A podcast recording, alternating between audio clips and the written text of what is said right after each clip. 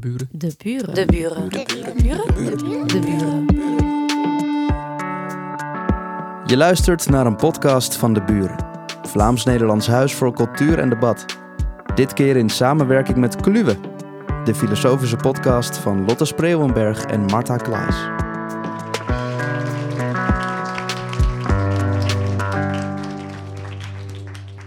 Welkom allemaal. We gaan het hebben over eh, trots.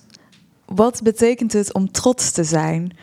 Eh, trots lijkt enerzijds iets voor mensen met grote ego's, voor opscheppers die geen maat kennen, of voor lichtgeraakte mensen die zich snel gekrenkt voelen.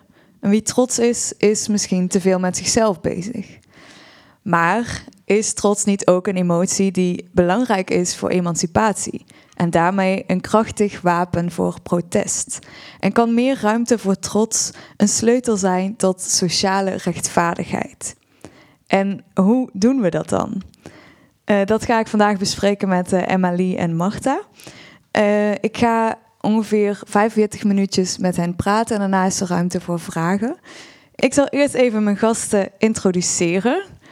Emily en Ponsa heeft een achtergrond in religiewetenschappen, gender- en diversiteitsstudies en communicatiewetenschappen. Haar proefschrift Black Connectivity is het eerste wetenschappelijke werk dat zich specifiek richt op de notie van zwartheid in de context van België.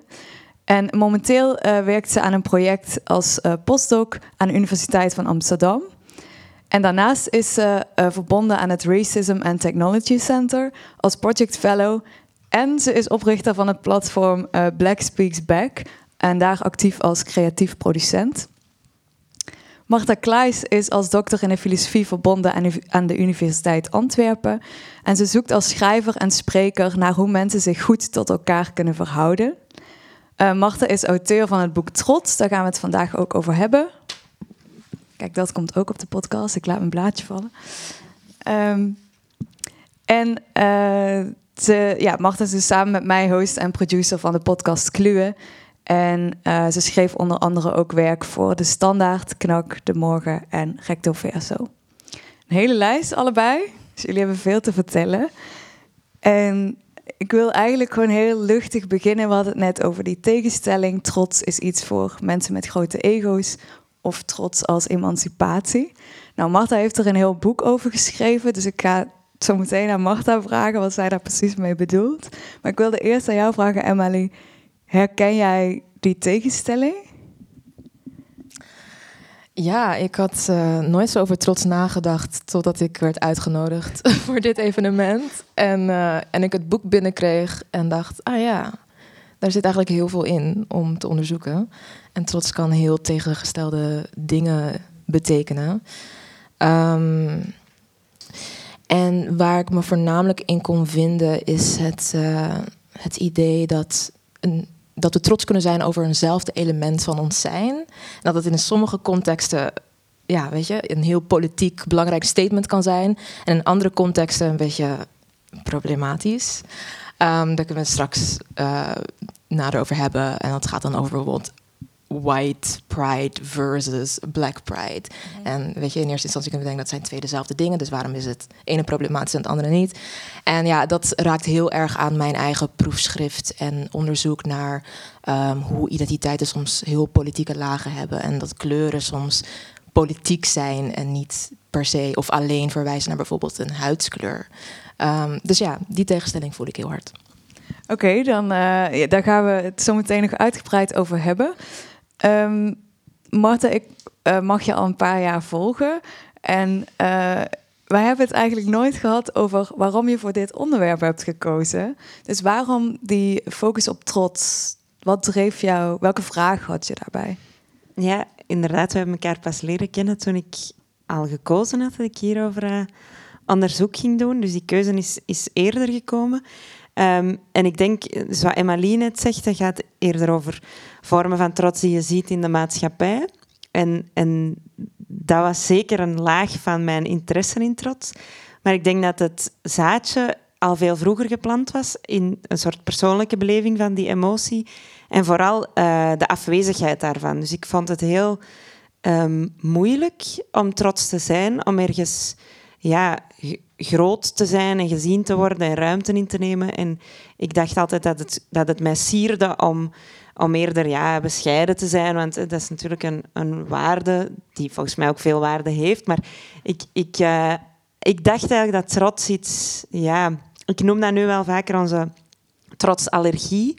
Dus ik mhm. denk dat we dat met z'n allen een beetje hebben. Dat trots iets, iets vuil is of iets wat vooral gaat om jezelf groter dan een ander te maken. Um, en, en ik merkte dat ik toch niet van die emotie afgeraakte. Want ik begon dan een podcast te maken of ik begon te schrijven. En ik vond het eigenlijk wel belangrijk soms om ruimte in te nemen. En ook op die uh, vormen van trots die Emmeline het al aanwees. Soms vond ik het bijvoorbeeld belangrijk om ergens als vrouw te gaan staan en, en ook ruimte in te nemen. En dus ik merkte, mm, ik, krijg hem niet, ik krijg hem niet zomaar klein, die emotie. Ik moet daar mhm iets harder mee aan de slag. Tegelijk zag je ook in de samenleving steeds meer, maar dat is al lang bezig natuurlijk, allerhande bewegingen die zich op trots beroepen. Dus je hebt bijvoorbeeld de Gay Pride, dat zit in in de naam. Maar in de VS kwamen dan ook de Proud Boys op. Die deden ook beroep op die emotie. Misschien moet je even uitleggen wat dat dan is. Ja, dus uh, de Gay Pride is uh, ja, iets wat redelijk in ons collectief, uh, ons collectief netvlies staat. Hè. Dus dat zijn parades, maar ook daarbuiten um, een, een, gevoel of een, of een viering van de queer identiteit of de niet-heteroseksuele voorkeur. En ja, daar eigenlijk zich niet meer voor verontschuldigen, want lang werd dat natuurlijk gevraagd van maak dat maar zo klein mogelijk en, en pas u vooral aan. En op een gegeven moment is dan eerder het idee ontstaan van dat, dat hoeft helemaal niet te aanpassen, want er is niks mis mee, we moeten ons daar niet voor verontschuldigen.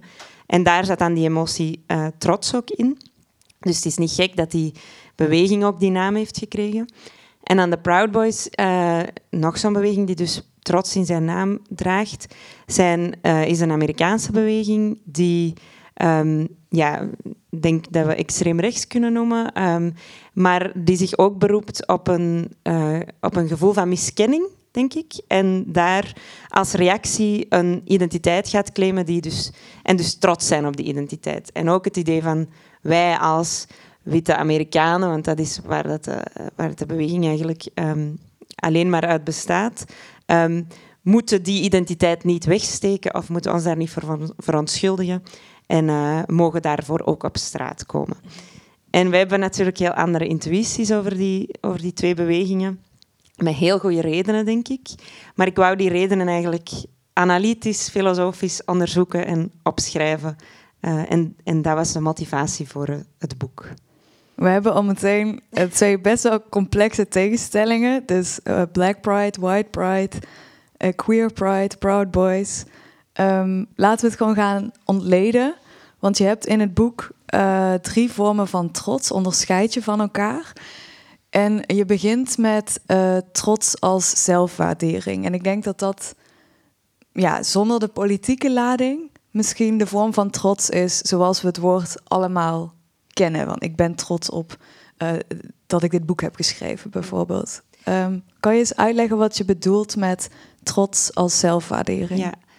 Ja, ik denk uh, dat je gelijk hebt als je aan mensen vraagt van wat, is trots voor jou, dat die voorbeelden het snelste komen. Dus een, een, prestatie geleverd hebben, maar ook uh, bijvoorbeeld ik ben trots dat mijn kind iets heeft uh, bereikt of, of, dat mijn kind is geworden wie het is. Um, en om te weten wat ik bedoel met die houdingen, moeten we misschien uh, terug naar trots als emotie. Want ik, deed onderzoek naar um, in de filosofie van emoties. En ik ga ervan uit in het boek, um, en daar kan je het oneens mee zijn natuurlijk, um, dat emoties niet zomaar onderbuikgevoelens zijn die opborrelen en die we niet kunnen begrijpen of ook niks zinnig over kunnen zeggen. wat eigenlijk nog een heel, een heel uh, ja, hardnekkige veronderstelling is in de filosofie. Dat, dat dus emoties tegenover het redelijke staan en, en dat daar eigenlijk weinig waarde in te vinden is. Maar er is gelukkig ook een heel grote stroming binnen de filosofie die zegt nee, emoties onthullen iets over de dingen die we belangrijk vinden in de wereld en ook over um, wat we geloven over de wereld. Hè. Dus we hebben vanochtend een lezing gehoord, ik weet niet of sommigen van jullie erbij waren, over uh, woede. En ik denk dat Sigrid uh, er ook van uitgaat dat woede iets uh, onthult over wat je, onrechtvaardig vindt en wat je dus belangrijk vindt. En uh, trots is volgens mij op eenzelfde manier gestoeld op overtuigingen over de wereld. En concreet denk ik dat je dus drie houdingen kunt hebben tegenover jezelf, die een waardeoordeel over jezelf zijn. En dat die drie, alle drie, aanleiding kunnen geven tot die emotie trots. En de eerste die jij noemt is um, zelfwaardering. En daarmee bedoel ik dat je trots kan zijn op, um, ja, op een prestatie, op iets wat je gedaan hebt en waarin je dus ook misschien beter bent dan anderen. Iets wat je evengoed niet had kunnen doen, maar je hebt het dus wel gedaan. Um, en in die vorm van trots zit eigenlijk een nadruk op verschil met anderen, denk ik. Impliciet of expliciet. Omdat je je, je onderscheidt. Je hebt iets gedaan, je hebt een prestatie geleverd, je, je, um, ja, je blinkt in iets uit. En dat onderscheidt zich volgens mij van die andere vormen van trots die we dan eerder in de, um, in de politieke bewegingen zien, die net eigenlijk ook kunnen gaan om een gelijke status aan een ander te claimen. Um, maar misschien wou je het eerder nog verder over zelfwaardering hebben voordat we naar de volgende gaan. Um, ja, we kunnen er anders straks ook even op terugkomen. Maar je zei wel iets belangrijks, denk ik, over ook trots als zelfwaardering. Namelijk dat die emotie iets onthult over wat we belangrijk vinden.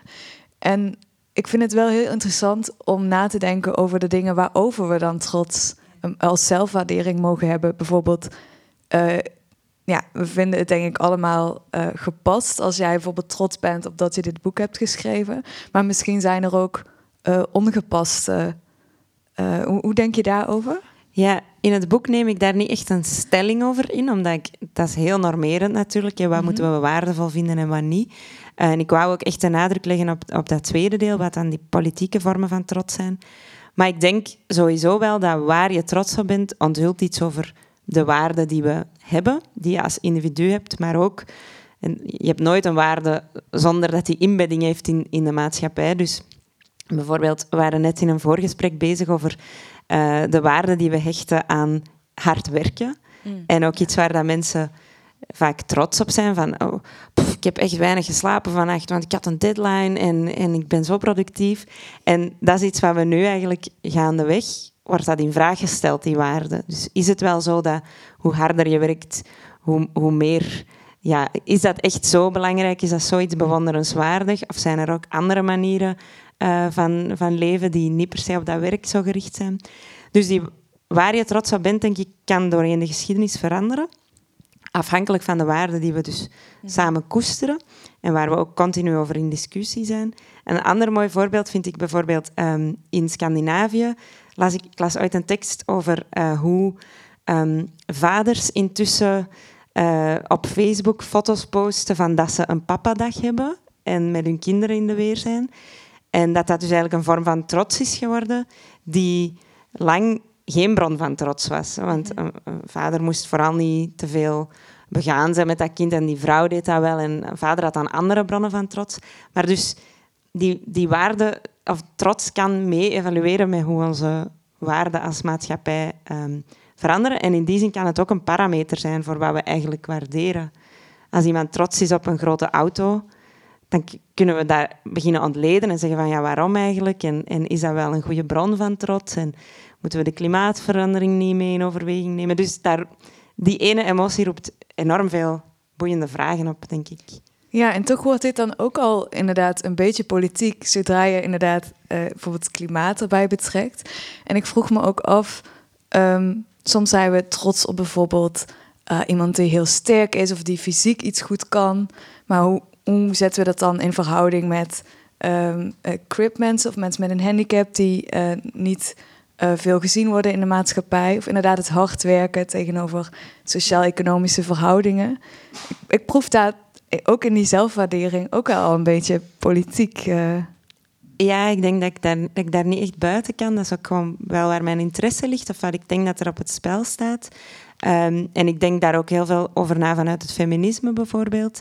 Um, dat we ook ja, mannen en vrouwen andere bronnen van, van trots vinden. En, en dan vraag ik me af waarom dat, dat eh, zo verschilt. Hè. Waarom is het voor een man dan iets om trots op te zijn als je hard werkt en voor een vrouw als je een prachtig gezin hebt of zo, dat daar ook een dubbele standaard in zit. En een van de voorbeelden dat ik gebruik in mijn boek, uh, dat daar een beetje, ja, dat, mij op het spoor van, van dat politieke idee van zelfwaardering bracht, is um, dat ik, dus ik zei uh, eerder al dat ik zelf niet zoveel ervaring met die emotie heb. Maar ik weet wel dat ik één keer trots was. En dat was omdat ik de knop van een uh, radiator had vervangen. En niemand was daarbij. Dat was, ik had dat met YouTube gedaan. En, en ik had me achteraf afgevraagd van waarom was ik daar zo aan het glunderen van trots dat ik dat had gekund. Want op zich is dat niet super moeilijk. Maar ik denk dus dat het er iets mee te maken had dat we dat... Of dat ik dat niet van mezelf, als vrouw misschien, had verwacht. Dat ik zoiets praktisch ging kunnen. En dat dat ergens heel diep in mij zat, dat dat dan als een gigantische prestatie voelde. En ook wel een soort van... Look at me, ik heb dat gedaan en, en, ik heb daar geen man voor nodig of zo. Dat, klinkt heel stom misschien, maar daar, daar zat wel inderdaad een graantje in van... Hmm, ook mijn trots is niet apolitiek. Of mhm. zelfs als ik die in mijn eentje ervaar, zit die in een groter geheel van verwachtingen die ik van mezelf heb, dingen die ik bewonderenswaardig vind. Um, dus je hebt gelijk, denk ik, om daar al iets van politiek in te lezen. Ja, dan, um, dus we hebben trots als zelfwaardering. En jouw, de tweede vorm van trots uh, die jij beschrijft is trots als zelfrespect. Um, wat is het verschil? Het verschil zit hem vooral in um, het feit dat het zelfwaardering op zoek gaat naar verschillen tussen mensen, denk ik. Of dingen waarin je anders bent, uitblinkt, uh, prestaties. Um, iets, iets waar je voor ingespannen hebt. Terwijl zelfrespect is eigenlijk een houding die, die je mag hebben, gewoon omdat je mens bent. En je hoeft daar eigenlijk verder geen prestatie voor te hebben gedaan, geen inspanning. En gewoon het feit dat je mens bent en je zou het kunnen uitbreiden, zelfs naar dieren, denk ik. Maar dat is misschien een volgend boek. Het feit dat je leeft, het feit dat je een organisme bent. Um, maar laat het ons nu op die menselijkheid houden. Dat is eigenlijk voldoende uh, om zelfrespect te hebben, maar ook om dat respect van anderen te mogen opeisen. En dat is iets mm wat je um, in zelfwaardering denk ik minder makkelijk kan doen. Dus je kan niet zeggen applaudisseer eens voor mij of uh, bewonder mij, want dan dat gaat eigenlijk voorbij aan het feit dat dat gegeven moet worden. Maar respect is anders, want als je niet menselijk wordt behandeld of je wordt gediscrimineerd, mhm. dan is het jouw recht om daar um, tegenin te gaan en op straat te komen en wel om een gelijke behandeling te vragen. Um, en ik denk dat dat onderscheid heel relevant is als we het hebben over wanneer mag je op straat komen en wanneer mag je protesteren en luid zijn en trots zijn op straat. Um, en dan komen we ook in, in het domein, denk ik, van Emily. Ja, daar wil ik inderdaad nu naartoe. Emily, jij bent onderzoeker en ik denk dat jij deze uitleg van trots wel herkent. Um, hoe heeft dat een plaats in jouw onderzoek? Um, nou ja, dat heeft een plaats in mijn doctoraatsonderzoek gehad, maar ook waar ik nu mee bezig ben. Um, dus mijn huidige onderzoek gaat eigenlijk een beetje over het Europese zelfbeeld en hoe we denken aan Europa als een plek dat heel homogeen is en heel wit voornamelijk, uh, terwijl dat vaak niet zo is. Um, daar wordt een trots aan verbonden en sommige mensen hebben het gevoel dat de trots wordt weggenomen door ja, de diversiteit, de, de toenemende diversiteit en ook de plek die mensen uh, nu steeds meer beginnen in te nemen als uh, mensen die gezien willen worden als volwaardige participanten van de Europese nou, whatever. ik um, probeer, ik ga daarmee aan de slag en ik probeer het eigenlijk uh, dat, dat eendimensionale beeld van Europa uit te dagen vanuit een zwart perspectief. Dus vanuit de, de praktijken en de vormen van activisme uh, van, van zwarte gemeenschappen in Europa. Um, en het is heel erg interessant, dus mijn doctoraat gaat dan specifiek over uh, zwarte mensen in België die uh, een collectieve identiteit construeren. Nou, dat gaat dan over media, de media die ze consumeren en de media die ze maken. Maar het is heel erg interessant om te zien dat um, ja, zwartheid op zichzelf niet iets bijzonders is. Het is niet een prestatie waar je voor hebt moeten werken. Je bent gewoon zo geboren. Uh, zwartheid is ook eigenlijk iets dat geconstrueerd is in een heel koloniale setting. Dus uh, je krijgt een, een, een, categorie, een raciale categorie, wordt je toegewezen. En um, ja, daar heb je zelf tot voor kort best wel weinig agency in eigenlijk. En dan zie je nu dat mensen zich die categorie toe-eigenen om, ehm, weet je, op te komen voor gelijke rechten.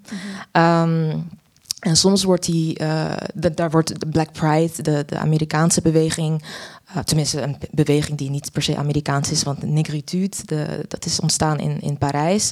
Dat is ge- gestoeld op gelijkaardige principes. Eh, dat is een beweging die dus eigenlijk aan de haal gaat met de emotie trots en hoe het oké is om trots te zijn op je huidskleur.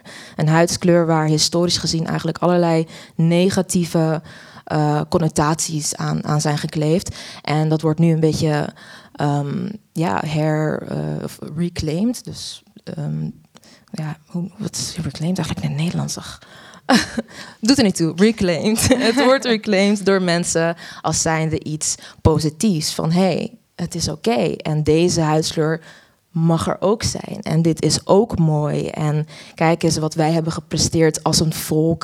Dat is vaak een soort van ingebeeld gezamenlijk geschiedenis natuurlijk, omdat ja, het is geen één, het is niet, er bestaat niet één zwarte geschiedenis, maar dat is iets dat mensen ook construeren om eh, dat gevoel van trots te stimuleren, Ehm, omdat het gewoon heel erg belangrijk is in, in mensen zelfbeeld en dagelijks functioneren. Dus dat is wat ik eigenlijk onderzoek dan in de context van België, van hoe werkt dat? Hoe reclaimen mensen de categorie van zwartheid en hoe draagt dat bij aan ehm, ja, hoe mensen zich ehm, niet alleen verhouden tot zichzelf, maar tot de maatschappij. En, en ehm, hun plekje daarin opeisen en, en meedraaien en fantastische dingen doen.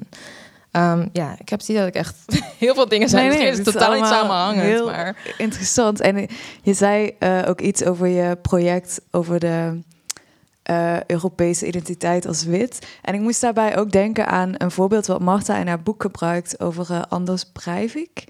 En we hadden het net al even over het verschil tussen Black Pride en White Pride. En Marta, misschien kan jij iets vertellen over jouw eh, analyse eigenlijk van die Ja. twee verschillende soorten en hoe dat ook weer te maken heeft met het onderzoek dat eh Emily doet. Ja, zeker. Eh, dus in het boek speelt Anders Breivik een, een redelijk grote rol als rode draad of als voorbeeld. En eh, om dat te schetsen, want dat zit misschien ver in mensen hun geheugen, in 2011, geloof ik, heeft hij in Noorwegen ehm, massamoord gepleegd. Een, een, eh, een racist... ehm, ja, er was een eh, bijeenkomst van een ehm, linkse partij en hij is eigenlijk naar die bijeenkomst gegaan met een, een geweer, heeft zich voorgedaan als politieagent en heeft vervolgens eh, ja, is beginnen moorden op dat eiland.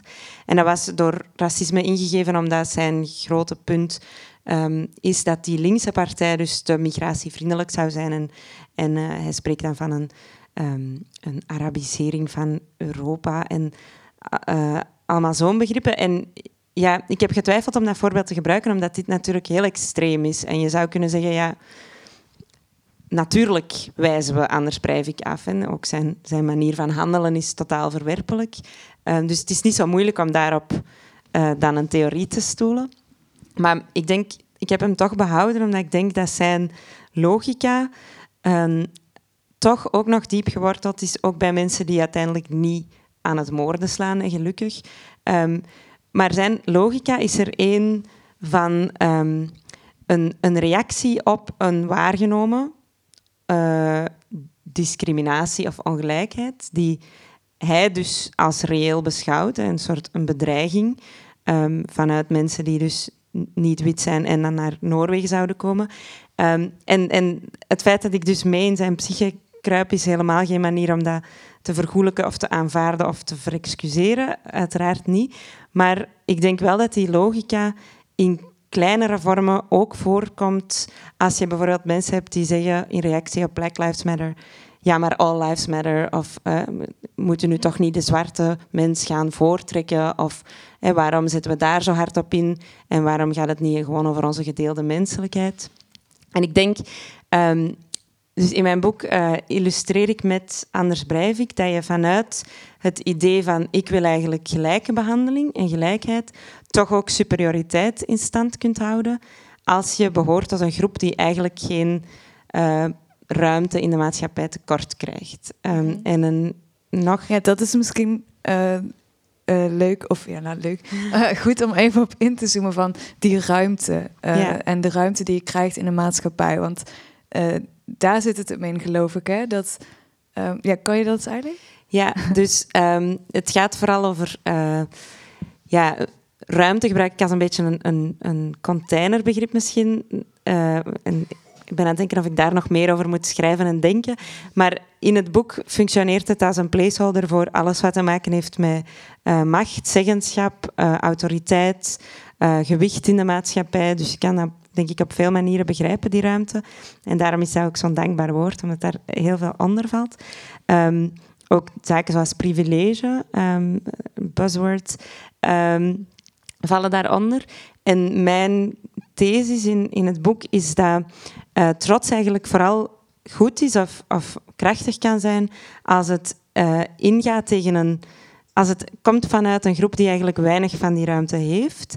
En als het vraagt om gelijke ruimte. Dus gelijk zeggenschap, gelijke gewicht, gel- niet-discriminatie en zo verder.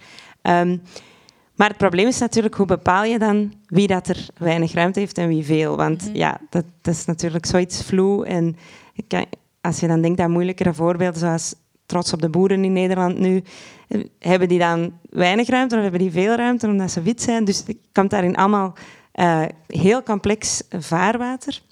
Ehm, maar ik denk dat dat wel als eh, vuistregel kan tellen, dat als je dus, ehm, zoals Anders Breivik als witte man eigenlijk in Noorwegen geen discriminatie ondervindt, als je dan toch eh, jouw trots gaat uitdragen en een, of andere white pride of een, of een mars organiseert, dan misken je volgens mij dat de andere groep, dus in dit geval Black Lives Matter of eh, in Anders Breivik's geval zou het dan over migratie kunnen gaan, dat die die ruimte nog niet hebben. En ontzeg je eigenlijk een deel hun legitieme claim door te doen alsof zij die op gelijke hoogte komen te staan, eh, jou effectief onderdrukt. Wat niet spoort met de, met de cijfers die we hebben, met de realiteit, denk Ja. ik.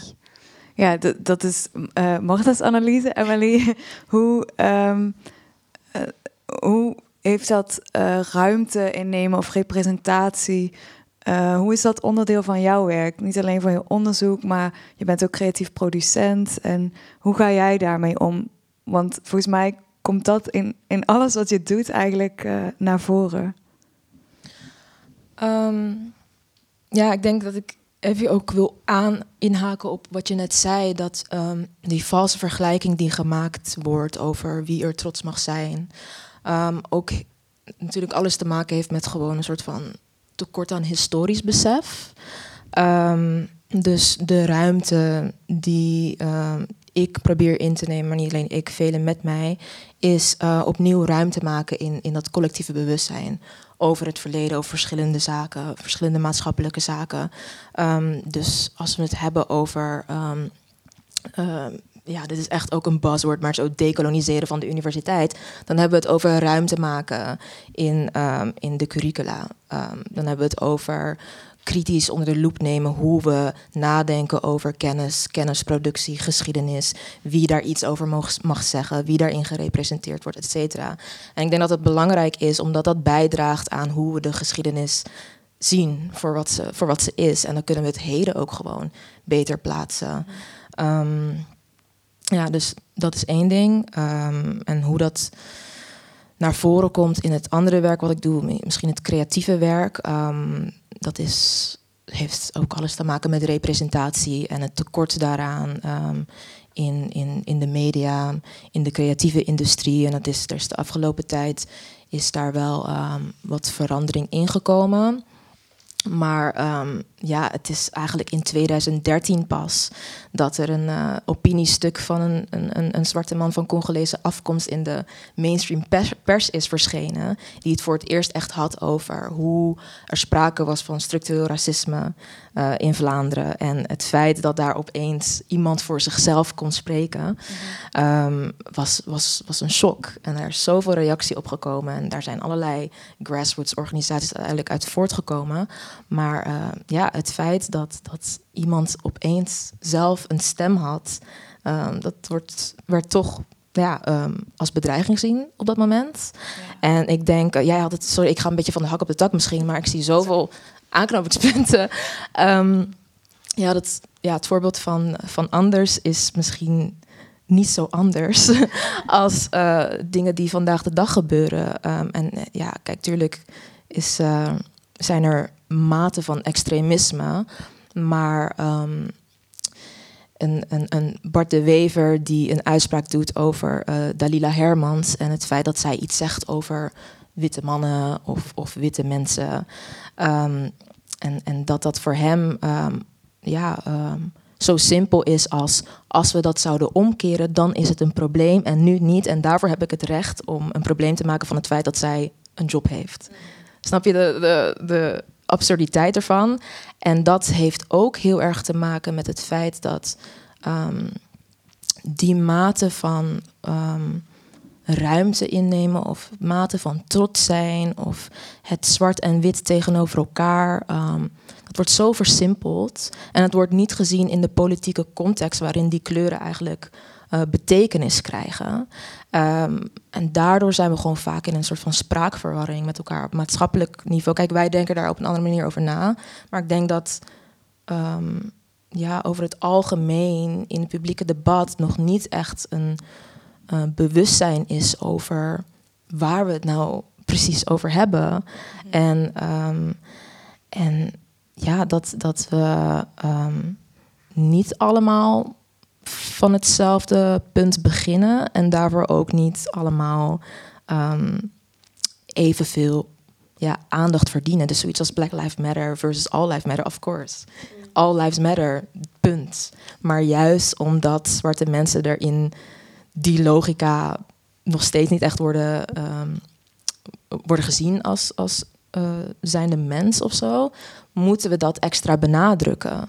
En die extra benadrukking wordt dan weer aangevoeld of aangezien als, oh, er wordt iets van ons afgepakt of zo. Dus er is een totale, um, ja, er is een, is een, hele, een heel andere bewustzijn of zo rond die zaken. Ik denk dat het belangrijk is dat, nou, met dit boek vond ik, dat vond ik dat interessant, omdat er heel veel thema's werden aangekaart waar ik uh, een gevoel bij heb.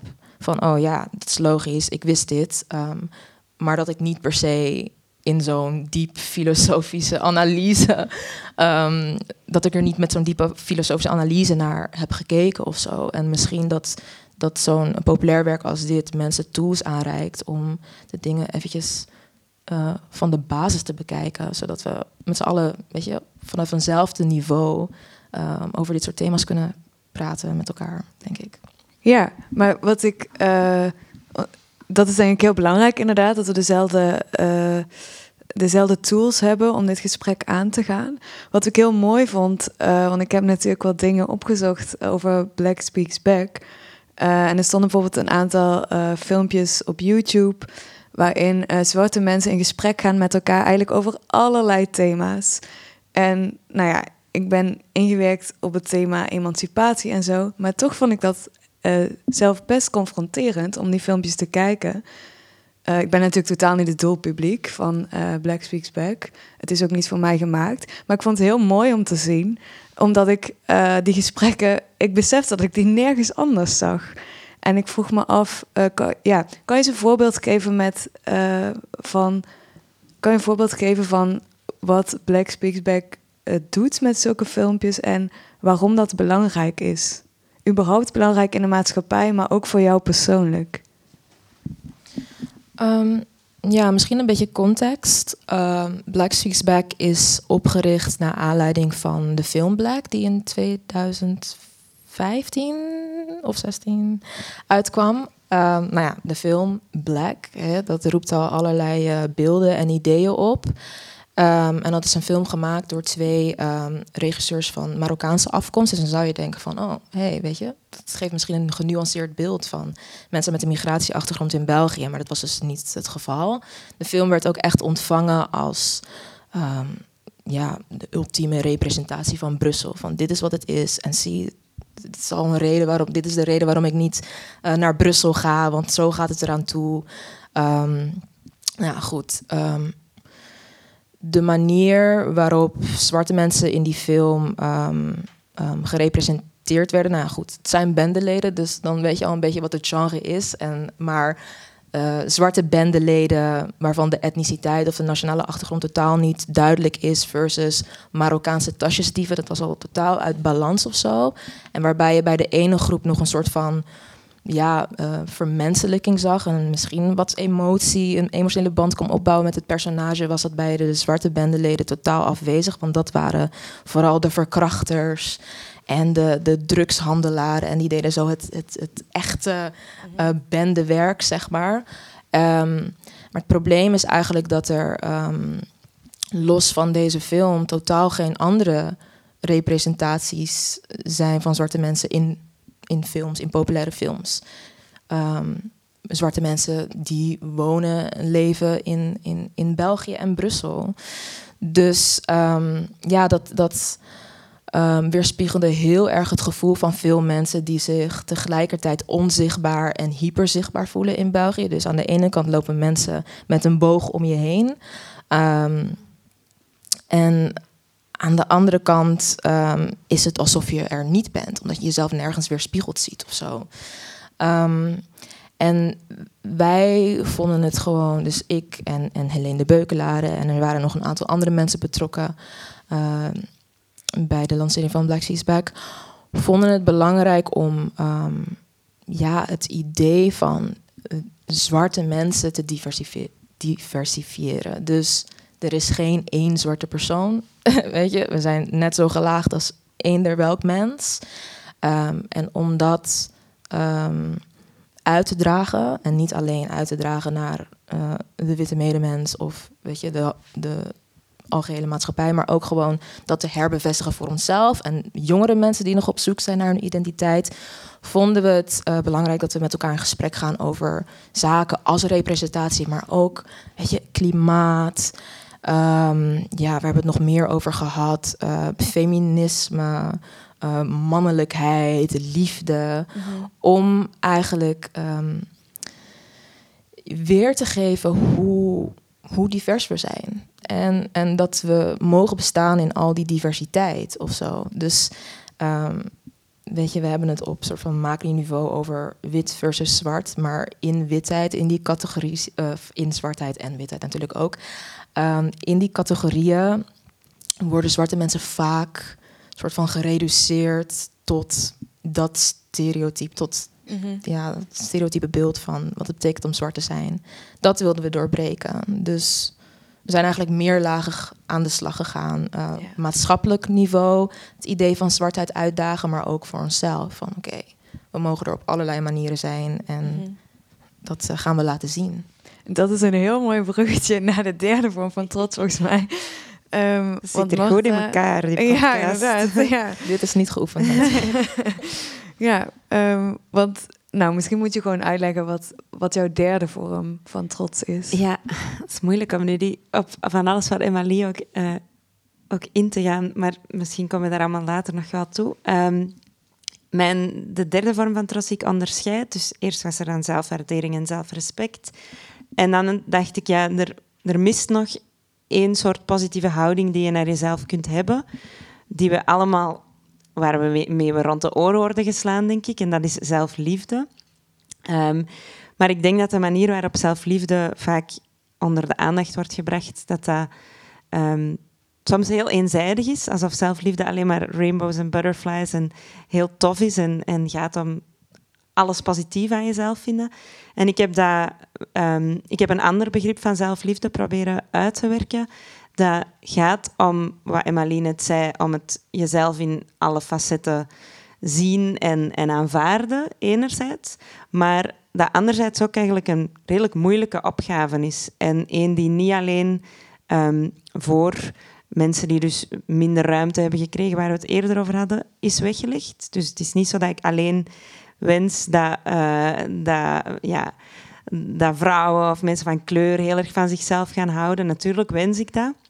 Maar ik wens eigenlijk ook, of ik hoop in mijn boek een lans te breken, om eigenlijk net naar mensen die lang veel ruimte hebben gehad en voor wie dat nu misschien in, het gedrang komt, dat net zij met zelfliefde uh, ook naar zichzelf zouden moeten kijken. Omdat ehm, zelfliefde niet alleen dus het, het vieren van jezelf is, maar ook het jezelf zien. En jezelf zien voor wat dat je bent, hoe vaag dat, dat ook klinkt. Maar dus ook kunnen losbreken van eh, de verwachtingen die toevallig aan jouw identiteit hangen. Want Emily zei net ook iets wat ik heel interessant vond over... Ehm, wat was het nu weer? Uh, ja, dat, dat mensen die in de media kwamen van kleur, dat die altijd eigenlijk over hun kleur moesten praten en dus een lans moesten breken tegen discriminatie. Terwijl, ja, dat is niet waar, waar iedereen is gewoon bezig met dingen waar die interessant vindt en ook met uh, gewoon andere thema's. Um, en, en dus eh, er zijn verwachtingen die hangen aan identiteiten. Um, net zo goed aan bijvoorbeeld mannelijkheid, denk ik. Waar, dat je, uh, waar dat ook mannen dan in vast kunnen zitten. En eigenlijk is dat ook een gebrek aan zelfliefde, denk ik. Omdat je niet durft uit te zoeken wat er nog meer mogelijk is en waar je misschien meer ligt. Maar dat je denkt, oké, ik zit hier in een stramine en in een script dat ik ken en waar ik mij comfortabel in voel en ik, ik hou mij daaraan. En ik denk dat, dat daar, doordat daar eigenlijk die zelfliefde ontbreekt, dat er heel veel um, hokjes en stereotypen in stand gehouden worden. Uh, omdat we niet durven of niet kunnen uh, uit die verwachtingen breken zonder daar maatschappelijk ook voor afgestraft te worden. Want een, een man die uh, zich kwetsbaar toont, of allee, hopelijk verandert dat gaandeweg, maar nog steeds wordt hij dan een watje genoemd. Of, dus mijn pleidooi is eigenlijk uh, enerzijds iets wat je zou verwachten, namelijk meer zelfliefde voor, voor wie lang gezegd is geweest, jij bent, moet jezelf haten. Maar anderzijds eigenlijk ook voor mensen die daar zogezegd geen probleem mee zouden moeten hebben. Um, denk ik dat net, dat net daar vandaan een grote oplossing kan komen. Want, en dat is ook iets waar ik nog op wilde aanhaken, dat um, datzelfde idee van dat als mensen van kleur zich uitspreken, dat het moet gaan over hun identiteit. En dat er in zekere zin zou je kunnen denken dat ik ook met het boek zeg, jullie moeten trots zijn of je moet die ruimte durven innemen. Maar dat is natuurlijk niet de verantwoordelijkheid van de persoon van kleur of van eender wie dat nog wilt opkomen voor zijn identiteit.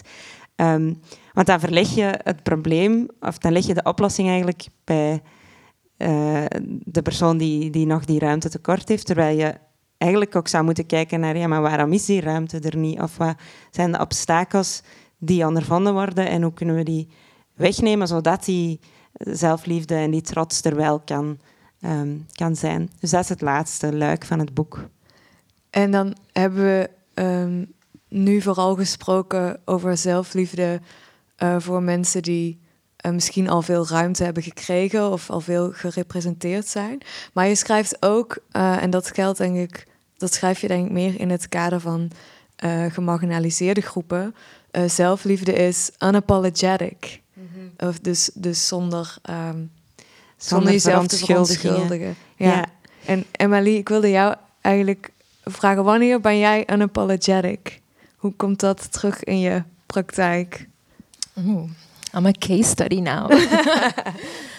um, unapologetic. Oh, nou ja, goed. Ik, ik denk um, dat ik unapologetic ben geweest tijdens het schrijven van mijn doctoraat. Mm -hmm. En echt harde keuzes heb gemaakt in um, van waar ik wil vertrekken. Um, ik denk dat we vaak, en ik denk dat dat een issue is in gewoon de academische wereld. Misschien heb je dat ook ondervonden, misschien jij ook. Dat je een soort van punt wil maken of je wilt licht werpen op een bepaald onderwerp. Um, maar eerst moet je bewijzen dat dat bestaat. En dan kan het over, kan het over iets heel banaals gaan, over seksisme of racisme. We weten, er is genoeg geschreven over het feit dat dat bestaat en dat het structureel is. Maar toch willen mensen dat nog herhaald zien voordat jij eigenlijk aan je werk kan beginnen. Um, en ik heb tijdens het schrijven van mijn doctoraat heel erg bewust de keuze gemaakt van Oké, ik ga het hier niet over hebben. Dus in mijn inleiding zeg ik: dit is um, de realiteit en hier zijn de bronnen. Ik ga nu niet mijn hele doctoraat of de helft van mijn doctoraat wijden aan het bewijzen dat racisme structureel is en um, überhaupt bestaat en geïnstitutionaliseerd is in de context van België. Ik ga nu kijken naar ehm, wat zwarte mensen doen om ehm, ja, dat systeem ehm, uit te dagen, eigenlijk. En op die manier werp je licht op, op, op een nieuw verhaal. Dan stel je niet opnieuw een dominante groep centraal in je werk. dan spreek je zelfs niet specifiek opnieuw tot die dominante groep. Maar zet je op zoveel verschillende manieren uh, een, een, ja, een andere groep, en in mijn geval zwarte mensen in België, uh, centraal in je werk. En ik denk dat dat best wel een unapologetic way of doing academic research is. Ja, ja dat denk ik zeker. En ik vind het ook heel mooi dat je inderdaad um, je eigen beginpunt uh, dan bepaalt en op die manier ruimte inneemt. Um, we gaan al uh, zo meteen richting de QA, maar um, voor iemand die nu deze podcast luistert en uh, zo meteen zijn oortjes uitdoet en op stop klikt. Wat moeten we nu met deze analyse? Um, we hebben het gehad over verschillende soorten trots. We hebben het gehad over gepaste trots, ongepaste trots. We hebben heel veel voorbeelden genoemd. Um, wat zouden jullie willen zeggen tegen iemand die aan de slag wil met deze emotie, maar misschien niet zo goed weet waar hij moet beginnen? Dan geeft je wel een heel open doel voor mij om te zeggen: koop het boek en lees het boek. um, ja, ik, um, ik krijg die vraag wel vaker om een soort van uh, takeaway mee te geven. En dat is natuurlijk ook te verwachten als je een boek schrijft. Maar ik, ik weiger dat vaak, omdat ik denk dat um, deel van filosofie ook is dat je denkkaders aanreikt. En inderdaad, wat Emily ook zei, concepten voorziet uh, hun samenhang schetst, ook wel iets beargumenteert. Dus ik denk dat ik ook zeker geen um, ja, ongekleurd standpunt heb. Ik, ik, begin van bepaalde veronderstellingen en waarden die ik heb, waar je het even goed mee oneens kunt zijn. Um, maar ik, ik, denk dat uh, mensen vooral zelf aan de slag moeten of kunnen met uh, concepten die ik heb geschetst, die ik aanreik misschien helpt het mensen, misschien is het voor sommige mensen helemaal niet iets wat kan helpen. Maar ik denk wel dat, dat dit in ieder geval voor mij een lens heeft gegeven op die ingewikkelde emoties, om daar toch iets van ja, meer helderheid of meer begrip um, over te krijgen. Misschien heb jij een iets bevredigendere takeaway. Nee, um, ja, ik denk dat dat alleen maar nieuwe, nieuwe discussies opent. Dus mag, ik, uh, ja, misschien, misschien voor de QA. Ik denk um, dat het misschien ook interessant is om na te denken over hoe um, dit dus enerzijds gaat over individuen en hoe we een emotie als trots kunnen ervaren. Um, en anderzijds gaat het over iets structureels, maatschappelijks en politieks. En vaak brengen we een zwarte stem pas daar um, betrekken we een zwarte stem pas daar bij het gesprek. Um, en dat reproduceert een beetje het idee dat zwarte mensen of mensen van kleur niet in staat zijn om alle emoties op het spectrum te voelen en te ervaren op supercomplexe manieren natuurlijk. En ik denk dat deze gesprekken, dat we deze gesprekken gewoon echt wel moeten blijven voeren. Um, uh, maar dat we um, mensen van kleur en structureel gemarginaliseerde groepen ook in het stukje individu moeten betrekken om volledig die um, menselijkheid te erkennen. Zo, als dat ergens op staat. Ja, zeker wel. Ja. Uh, mag ik een hartelijk applaus voor Emily en uh, Marta.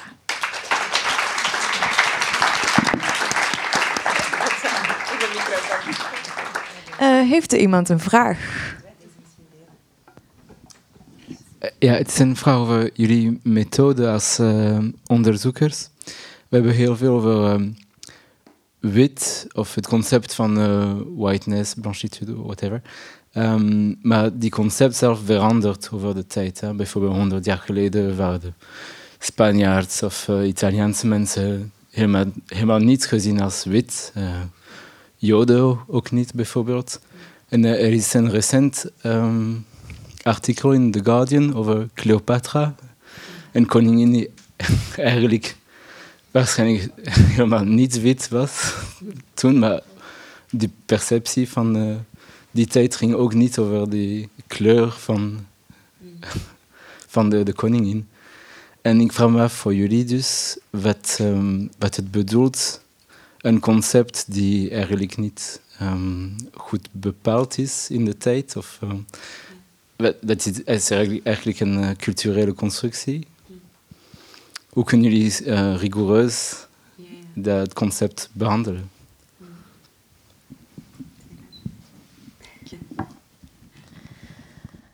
Ehm, dat is een heel interessante vraag, inderdaad. Ehm, maar de, als we het hebben over de oude Egyptenaren en Cleopatra, dan is dat ook wel een heel ander tijdperk. En als we het hebben over witheid en racialisering, en dat heeft inderdaad verschillende gezichten en vormen gekend eh, doorheen de geschiedenis, de moderne geschiedenis, dan hebben we het ook al over die tijd. Dus modernisme, eh, koloni- kolonialisme ehm, en niet per se de oudheid of zo. En het is inderdaad heel moeilijk om te spreken van ehm, ras en zwartheid en witheid in een tijd toen die constructies nog niet als zodanig bestonden. Dus dat gesprek rond de kleur van Cleopatra is lastig.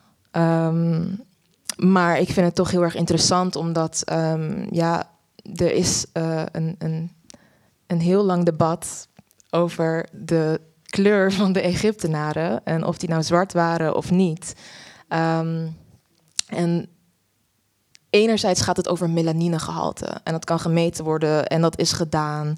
Maar als we het nu hebben over zwart, dan hebben we het over zoveel meer dan pigment. We hebben het over, wat ik al zei, we hebben het over die politieke kleuren. En de wereld was toen nog niet via eh, of langs die ri- eh, lijnen ingericht. Ehm, dit is een heel complex. Ik kan er heel veel over zeggen, maar het, ik weet niet in hoeverre dat relevant is voor het gesprek dat we nu hebben. Maar ehm, ja, nee, ik ga het even hierbij laten.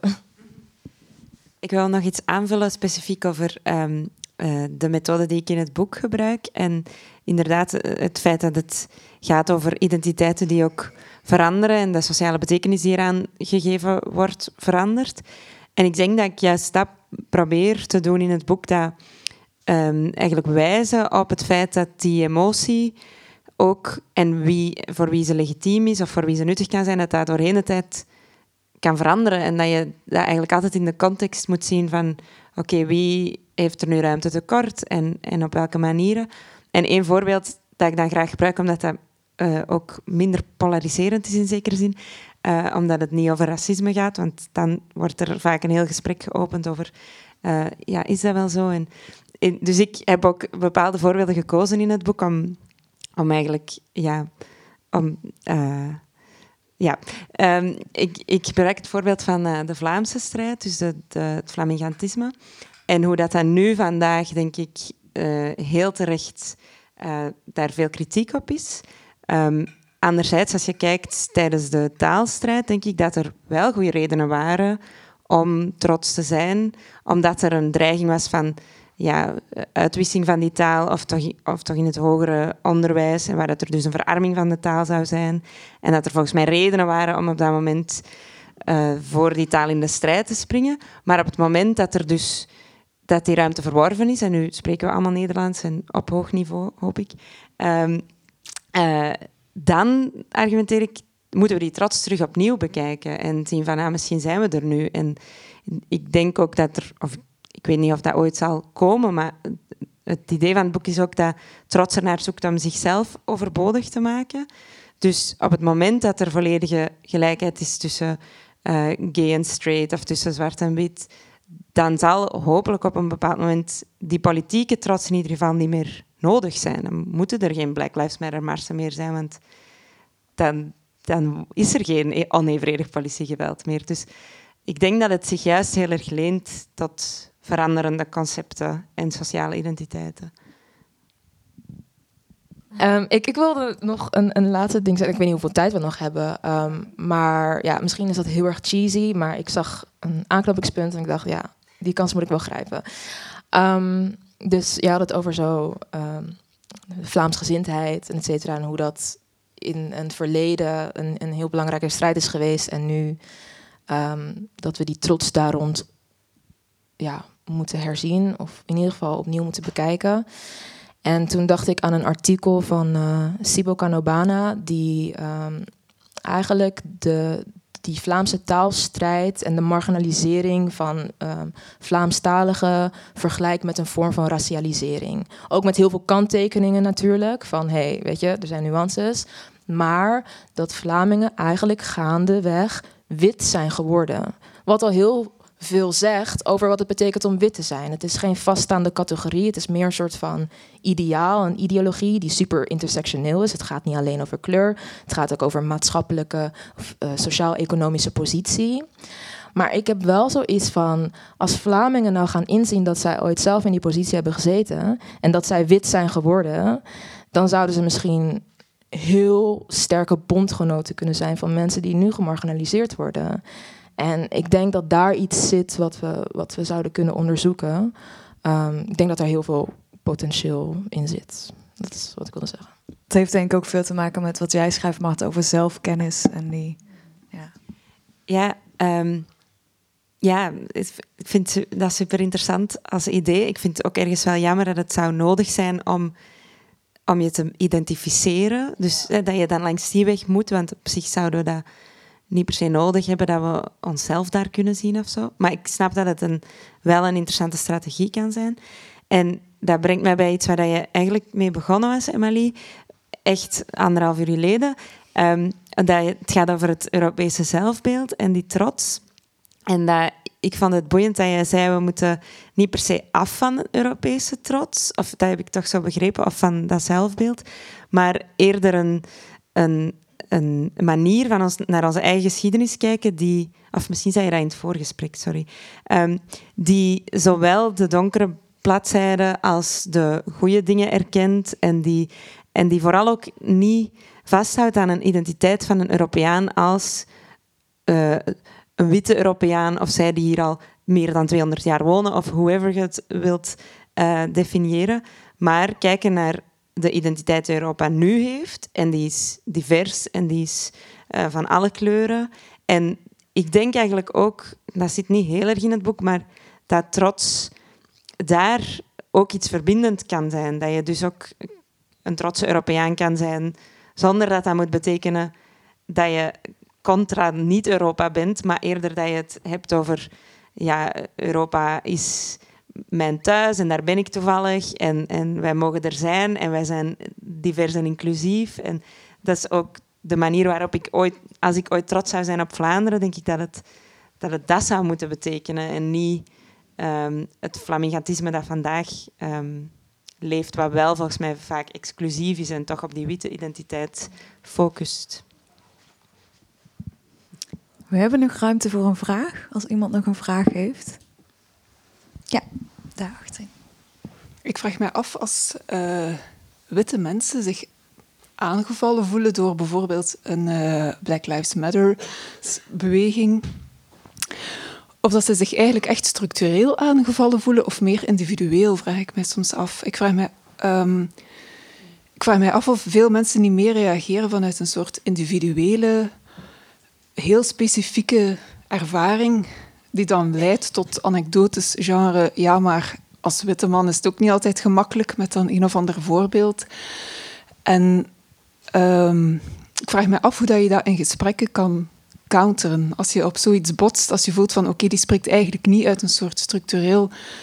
Um, of, of ja, uit een soort structurele ervaring of een soort uh, behoren tot een structuur, maar eigenlijk vanuit een soort meer, veel meer individuele uh, persoonlijke ervaring, die misschien ook wel echt moet erkend worden. Ik denk ook niet dat het dan nuttig is om dat niet uh, te, te erkennen. Maar hoe, hoe kan je dan van, van niveau wisselen in zo'n discussie zonder een hele les geschiedkundig. Ja, hoe, hoe, kan je iemand zeg maar, op zo'n in een gewoon gesprek die switch doen maken van we hebben het, eh, allez, het is zeker waar, allez, dat kan zeker zijn dat jouw ervaring zo was en dat dat zo was, maar uh, de, de, de discussie gaat eigenlijk over iets anders. Als iemand die uh, oplossing heeft, dan horen we dat denk ik allemaal heel graag. Um, maar misschien kunnen Marta en Emily een poging wagen. ik heb nog niet een oplossing, maar ik, ik denk dat ik het heel erg eens ben met wat je zegt over uh, dat mensen het op het op het persoonlijke of het individuele niveau vaak reageren. En ik denk dat jij dat eerder ook zei, dat mensen, mensen willen goed zijn. En dus het idee dat zij mogelijk iets niet goed zouden doen, voelt dan vaak als een soort... Uh, je noemt mij slecht en, en daar worden mensen dan defensief van. Terwijl inderdaad, als het dan aan de man gebracht zou kunnen worden, dat het niet om dat individuele gaat, maar eerder over een systeem waar sommige mensen baat bij hebben en andere mensen minder baat of geen baat bij hebben gehad. Dat zou nuttig zijn. En ik heb niet echt de oplossing, want ik worstel daar ook mee, maar ik wou misschien delen wat ik zelf doe. En ehm, misschien is dat ook omdat ik nog niet super lang uh, hierover aan het praten ben of omdat ik gewoon nog jong ben. Ik merk dat ik nog heel erg de, de zachte route neem en dat ik mijzelf toch ook vaak nog klein maak, waar ik dan eigenlijk tegen argumenteren in het boek. Misschien is dat een soort boodschap aan mezelf, aan doet dat niet meer. Maar ik merk dat ik heel erg inderdaad zoek naar, oké, hoe, kan ik hier een ingang vinden via de gevoeligheid van deze persoon, om die zeker niet te schafferen, want dan ben ik ze kwijt. En ik vind dat een moeilijke afweging tussen, en dat is ook iets breder waar ik denk over in academia werkzaam zijn, tussen um, zeggen wat ik vind en uh, de goed gemeente of de, de vriendelijkheid bewaren en daardoor misschien productiever te zijn. En dan komen we terug bij de lezing van Sigrid van vanochtend over woede, die soms ook niet echt productief is, maar wel gepast is of terecht is. Dus ik weet niet of jij betere strategieën hebt. Jij bent al langer aan het spreken en aan het... Um, ja, dit is... Um, er ging van alles door mijn hoofd. Um, ik ben eventjes terug aan het gaan naar naar de vraag, naar de precieze vraag. Um, ja, ik, ik denk dat het, um, dat, dat inderdaad mensen vaak spreken vanuit het individuele gevoel.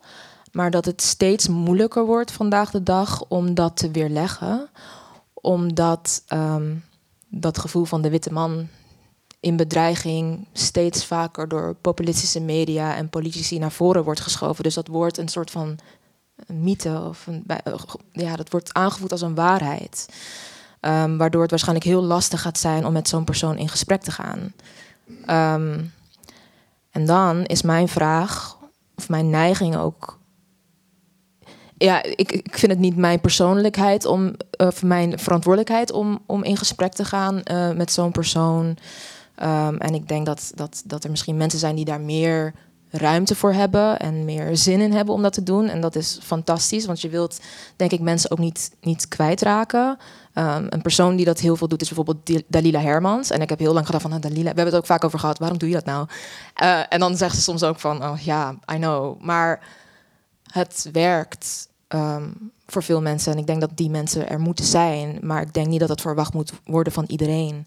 Um, wat ik denk dat een oplossing zou kunnen zijn, is um, collectieve therapie.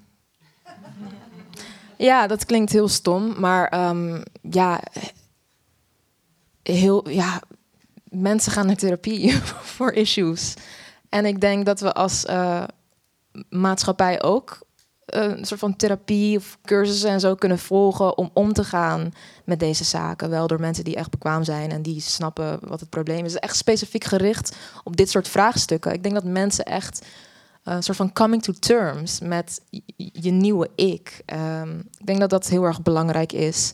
En dat we zeker niet uh, de verantwoordelijkheid opnieuw moeten geven aan, aan mensen die al gewoon heel veel leed en trauma en maatschappelijke shit dragen um, voor zichzelf. Ik bedoel, om dat ook nog voor andere mensen te doen, het is gewoon een beetje te veel. En ik denk dat we allemaal, um, nou ja, denk ik, capabel genoeg zijn om uiteindelijk met hulp um, een beetje aan zelfreflectie te doen. Maar als we dat meer normaliseren, dan zullen mensen zich daar misschien ook meer toe zetten. Dus ik denk echt dat daar iets zit van een oplossing van hey, laten we dat zien als iets, eh, als, als, een, als een maatschappelijk trauma. Laten we dat ook op die manier proberen op te lossen. En ja, dat denk ik. Mag ik nog een keer een groot applaus voor Marta en Emily?